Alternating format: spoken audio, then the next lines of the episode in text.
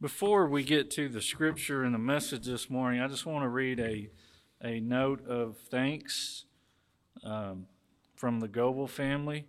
It says, "Dear core members, for every compassionate thought, for every prayer uttered, for every expression of sympathy, we thank all of you. The beautiful flowers and delicious food are so appreciated. The support we received from the family of God has helped us to bear up under the loss of our mother. We are especially helped by the knowledge that Mama will participate in the sure and certain hope of the resurrection." Amen. God bless you as you serve Him, the Goebel family. So I just want to let you all uh, hear that, words of appreciation to you all. This morning, uh, it, after the last few days, it has not felt like Christmas, weather-wise, at all. So maybe as we read Matthew, um, it did feel good this morning, I will say, um, in the fifties. Uh, but um, we're going to read a little bit of the Christmas story on Father's Day because I want to talk to you about a father that is many times forgotten. Uh, and that is actually the father that God picked out for Jesus. But Matthew chapter one, uh, we're reading uh, verses eighteen. Uh, I'm sorry, I've lost everything I need here. Uh, verse eighteen through twenty-four. Matthew one, eighteen through twenty-four. "Now the birth of Jesus Christ was as follows. When his mother Mary had been betrothed to Joseph, before they came together, she was found to be with child by the Holy Spirit. And Joseph, her husband, being a righteous man and not wanting to disgrace her, desired to put her away secretly. But when he had considered this, behold, an angel of the Lord appeared to him in a dream, saying, 'Joseph, son of David, do not be afraid to take Mary as your wife, for that which has been conceived in her is of the Holy Spirit. And she will bear a son, and you shall call his name Jesus, for it is he who will save his people from their sins.' Now all this took place that was that what was spoken by the Lord through the prophet might be fulfilled, saying, 'Behold, the virgin shall be with child, and shall bear a son, and they shall call his name Emmanuel,' which translated means God with us. And Joseph arose from his sleep and did as the angel of the Lord commanded him, and took her as his wife, and kept her a virgin until she gave birth to a son, and he called his name Jesus." So this morning, I want to talk to you about Joseph, because uh, Joseph is probably the unsung hero of Christmas. And I know it's not Christmas, but it's Father's Day. And, you know, uh, we often forget about the man that God picked out to be the father of Jesus. That, I mean, what a responsibility. Uh, so today being Father's Day, I wanted to talk to you about a father, as I said, who is very often overlooked. And some of that has to do with church history. Uh, in some denominations or in some religions, uh, he is overshadowed by the prom- uh, prominence given to his wife Mary. And so, of course, we're talking about Joseph. Now, there's not a lot in Scripture about Joseph, is there? But what we do have, we can see several things that we can emulate, man or woman, father or not a father. Uh, and you may have never heard, other than outside of Christmas, someone preach a sermon on Joseph. But I believe it's a significant thing that even as God chose Mary to be the one that would give birth to the Son of God, in His providence, He chose a man named Joseph to be the father to Jesus. Because you got to remember, uh, this is a Jewish family. The father uh, would teach his son the Word of God. He would teach him Uh, how, how to be a, a father himself, how to be a, a man of God. Notice it's in the Scriptures, who named Jesus? Joseph. So this morning, it is, it is good that we look at this, this man that God chose to be the father to Jesus, to raise him into manhood. Mary and Joseph were chosen together to be parents. Yes, Mary was chosen to be the mother of, of God, of Jesus, and so it's also important that we focus on Joseph, who was chosen to be the earthly father to Jesus. As much as God went looking for a mother for his son, he went looking for a father. He called Mary and Joseph as a couple. And here is the point. God clearly demonstrates for us that the role of the father is important. You can look around today at our society. It doesn't matter the color of your skin, the cultural background. If you do not have a father in your household, you are already destined to fail. Did you know that? You are already destined to, the, the, the odds have already been stacked against you. Some of you know that too well. And many of you today who can say, my father was present, or, you know, my dad was there, you didn't realize it then, but you were already on your way of to success. It, the, and, and even if you failed, there were certain building blocks that you already had. God gave us uh, a father and a mother.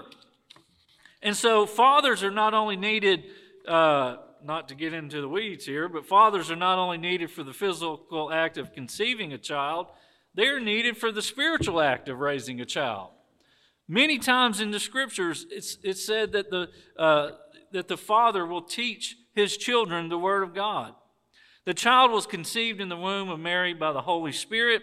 This is a miracle, but a man was still needed to fill the role of father in Jesus' childhood.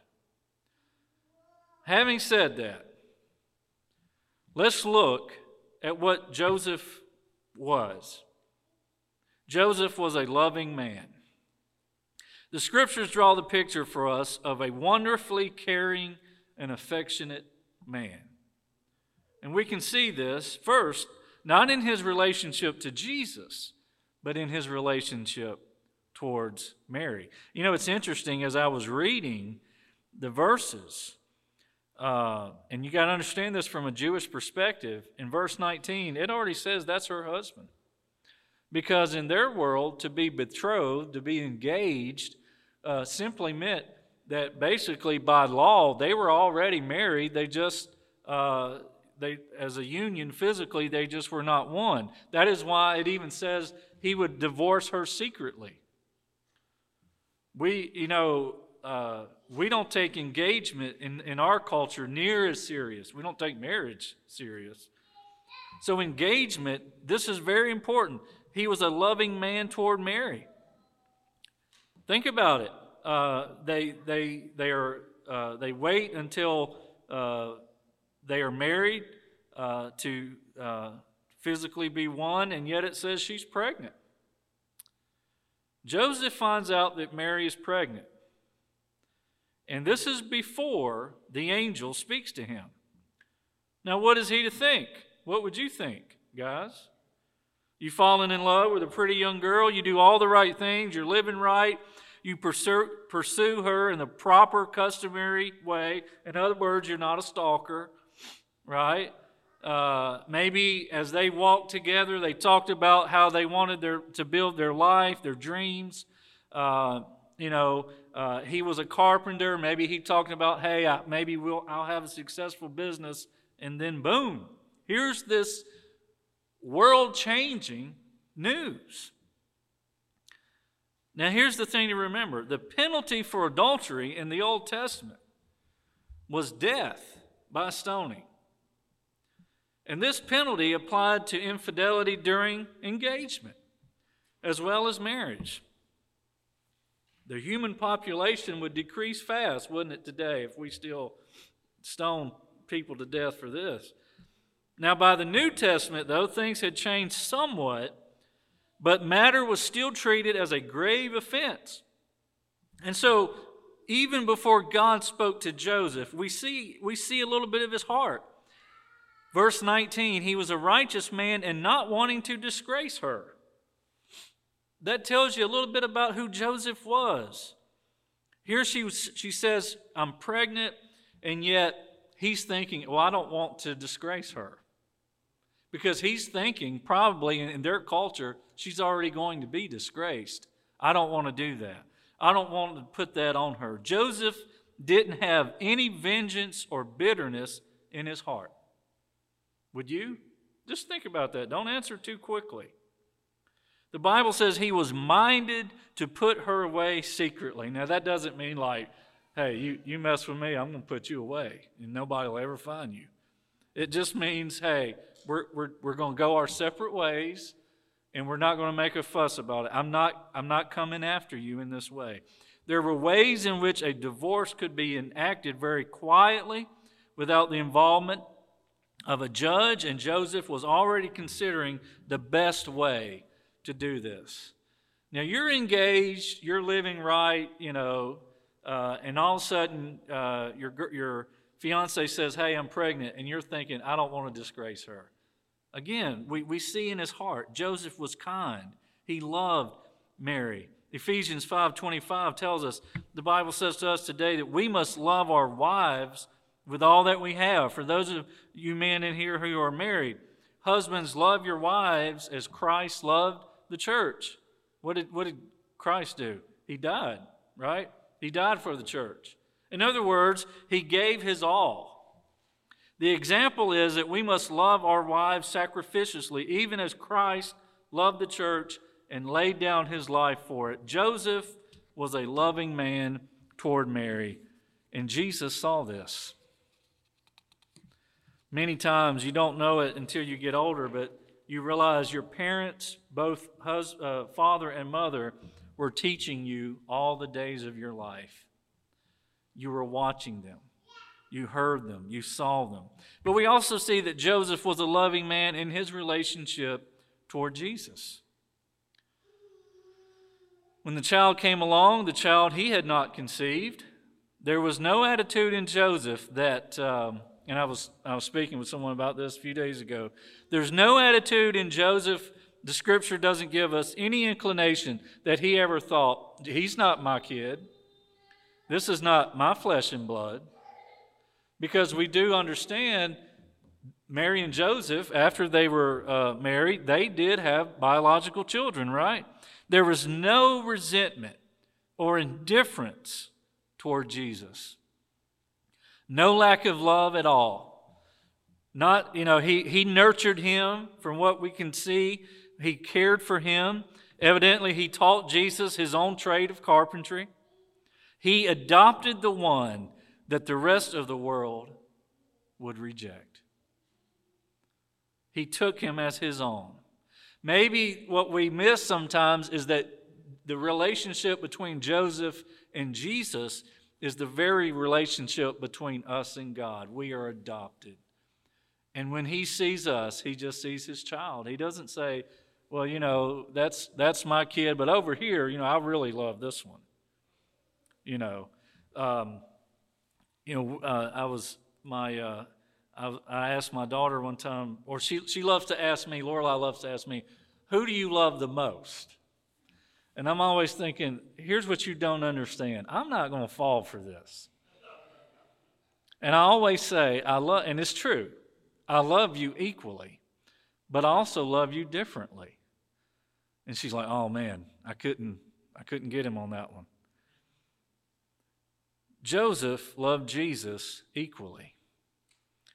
The first thing that is clear, that is the first thing that is clear in his relationship with Jesus. Today, by contrast, we see men who are prepared uh, to abdicate their role even toward their own children, much less someone, maybe uh, much less someone who's a stepchild or adopted. Unfortunately, the family unit is crumbling before our eyes because men are opting out of the role of father because it costs them something. Do you know what the Bible says? If anyone does not provide for his own, and especially those of his household, he has denied the faith and is worse than an unbeliever. That's First Timothy five, verse eight. There's a lot of responsibility put on fathers, and for good reason. Because when you do what's right and you live by God's law, you are giving your children supernatural success that, that can follow them all the days of their life. But when you live opposite, even Jesus said, you know, basically the worst thing you can do is lead a child to sin. Joseph was loving. That's the first thing that's clear. Second, Joseph was devout. He was faithful. He was a man who obeyed God.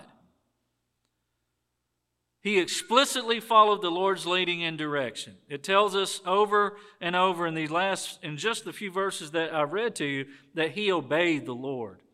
He did what he was told. He named him Jesus. Uh, eventually, you know, we know after he was born, he was told to escape to Egypt. He he did all of that. When uh, when God spoke and said, "Take Mary and Jesus and flee to Egypt for safely," he immediately did that. He closed, and you know what that means for him, right? It means he had to shut down his business. He had to, he he he left everything to keep his family safe. And then when God said, "It's okay to come back," what did he do? He came back immediately. He didn't say, "Well, you know, we've kind of made this place a home now." He he did what God told him. He was a man who obeyed the Lord. For another thing, he was a man of faith. Let me tell you, it takes faith to pack your bags and head off to a foreign country. I do it about every three to five years. But you know what I'm saying. It takes a lot of faith to do these things that we just read about and just go over and think, "Oh, isn't that a great, wonderful story?" It is, because it's not you. It's not me being asked to do all these things. He had faith and obeyed the dream that God gave him, the vision. He could have made excuses to say, "Well, you know, I know you say Egypt, but, you know, I've been looking over on the map, and over here, they need a good carpenter." He didn't do that. Fathers, here this morning, your faith speaks to your children. Even if your father is with the Lord, many of you are in this room today. You serve in this corps. Uh, you, you are a Christian because of the examples that were already set for you. The best thing you can do, fathers, mothers, leaders, it doesn't matter, raise youth in an environment of faith toward God. This doesn't mean that you're perfect.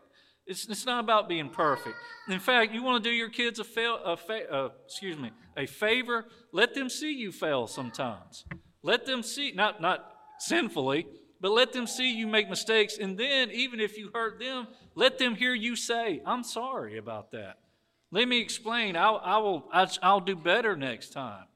They'll have more respect for you than you'll ever know. There's a story of a farmer who had toiled over a bumper crop of grain, a badly needed crop of grain, a badly needed crop that was going to pay off many creditors and secure the family for another year. But just a few days before it was due to be harvested, a wind came from nowhere, a hailstorm, kind of like the one I guess we had Friday, ravaged the property. The harvest was totally lost. The man stood with his little boy looking over the fields of destroyed grain, and the boy expected to hear his father cursing in despair. But instead, his dad began to softly sing, "Rock of Ages, cleft for me, let me hide myself in thee." Years later, that boy, grown into manhood, said, "That was the greatest sermon I ever heard." His father had shown him faith where the rubber meets the road. Joseph was leaning on God in hard times. He was a man of faith, and also he was a man who was faithful in his spiritual responsibility. He set an example for his family. They went to the temple.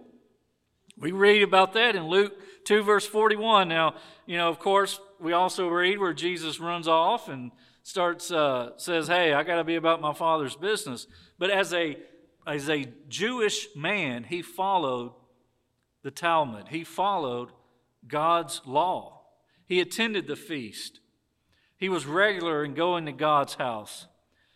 You may not have heard about the little boy who was playing on a Sunday morning while his dad was in a lounge chair reading the paper.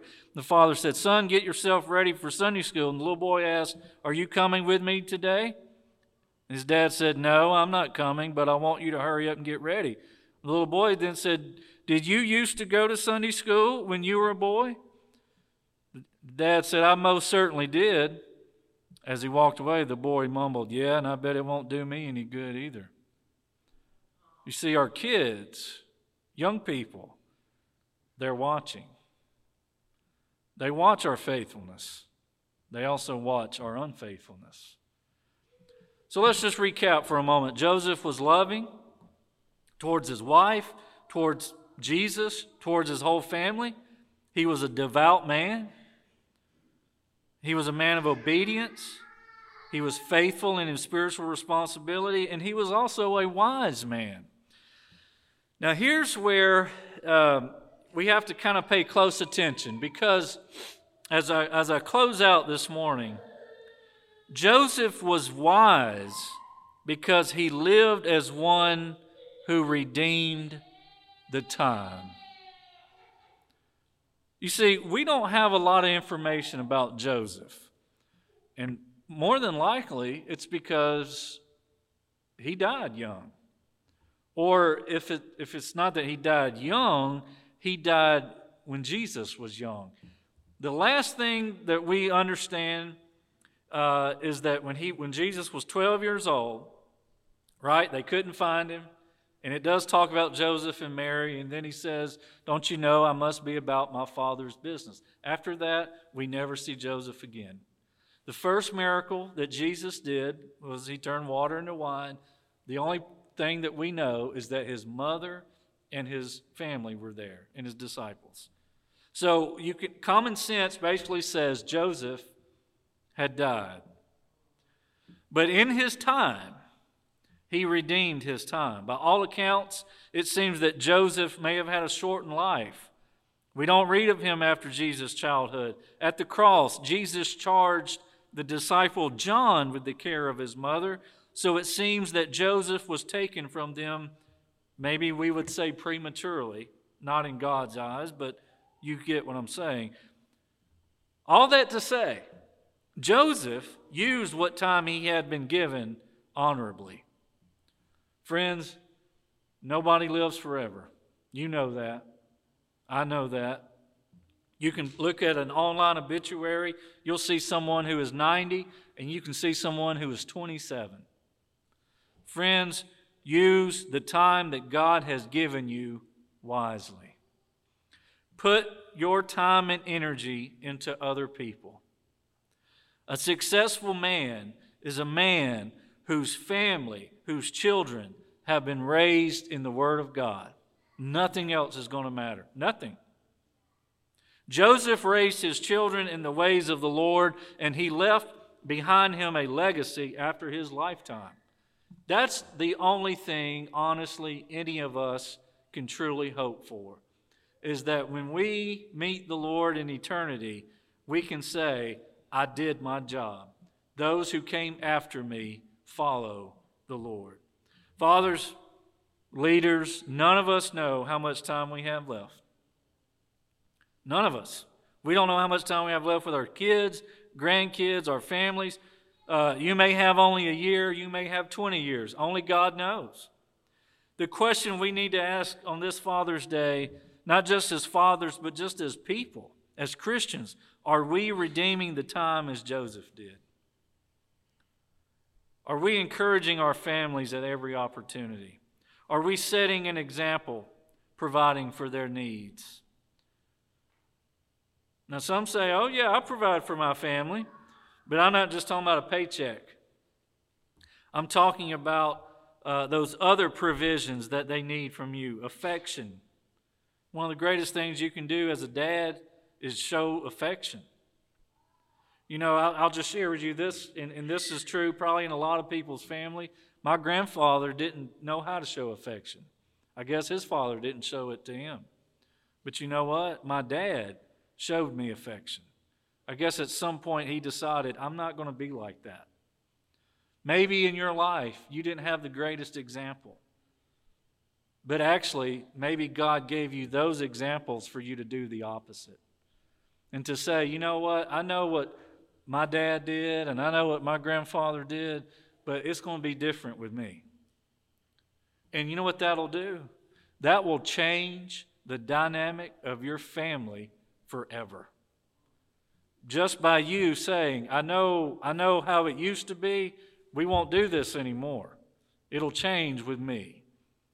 Friends, as long as you have time on earth, you have opportunity to change your family from here, from for generation to generation.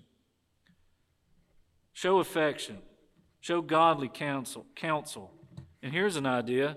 Let them see you laugh. Let, let them see you have a good time. Uh, there's a reason why the Bible says to fathers, don't exasperate your children. Don't stay on them all the time. Don't just keep, don't be overbearing all the time. Have a little fun with them. Yes, dad jokes are the corniest jokes of all time, but say a few of them to them. Let them laugh. Let them know that, yes, you're, you can be a disciplinarian, and, and at times you can try to be a comedian. Show loving concern. We must provide for our own. God, if you've been given a family, God is going to say to each man, so, were you a good steward of what I gave you? And I'm not talking about houses, cars, material. I'm talking about souls. I'm talking about people. Joseph should inspire each one of us. Was he perfect? Of course not. But he was devoted. He did his best. He redeemed the time. That's the example that he gives us today on this Father's Day. Lord, today, whether we're fathers or not, you've, you've given us opportunities in our lives. And as long as we have breath, we have the opportunity to show Christ to our family, to our friends, to our church members, to anyone that we come in contact with. And Lord, for those who are fathers or grandfathers, Lord, I pray that we would redeem the time. We thank you, Lord, for the time that you have given us. We know, Lord, that life is a mist. So, Lord, help us not to waste it. Help us, Lord, to uh, do the hard things, sacrifice for our family. Give them not just talents, but time, affection. Let them see Christ in us. Because, Lord, no Christian man wants to go to eternity knowing that he lost his family. Help us, Lord, to plant seeds of righteousness in our children, in our family. And in this, Lord, we will glorify you.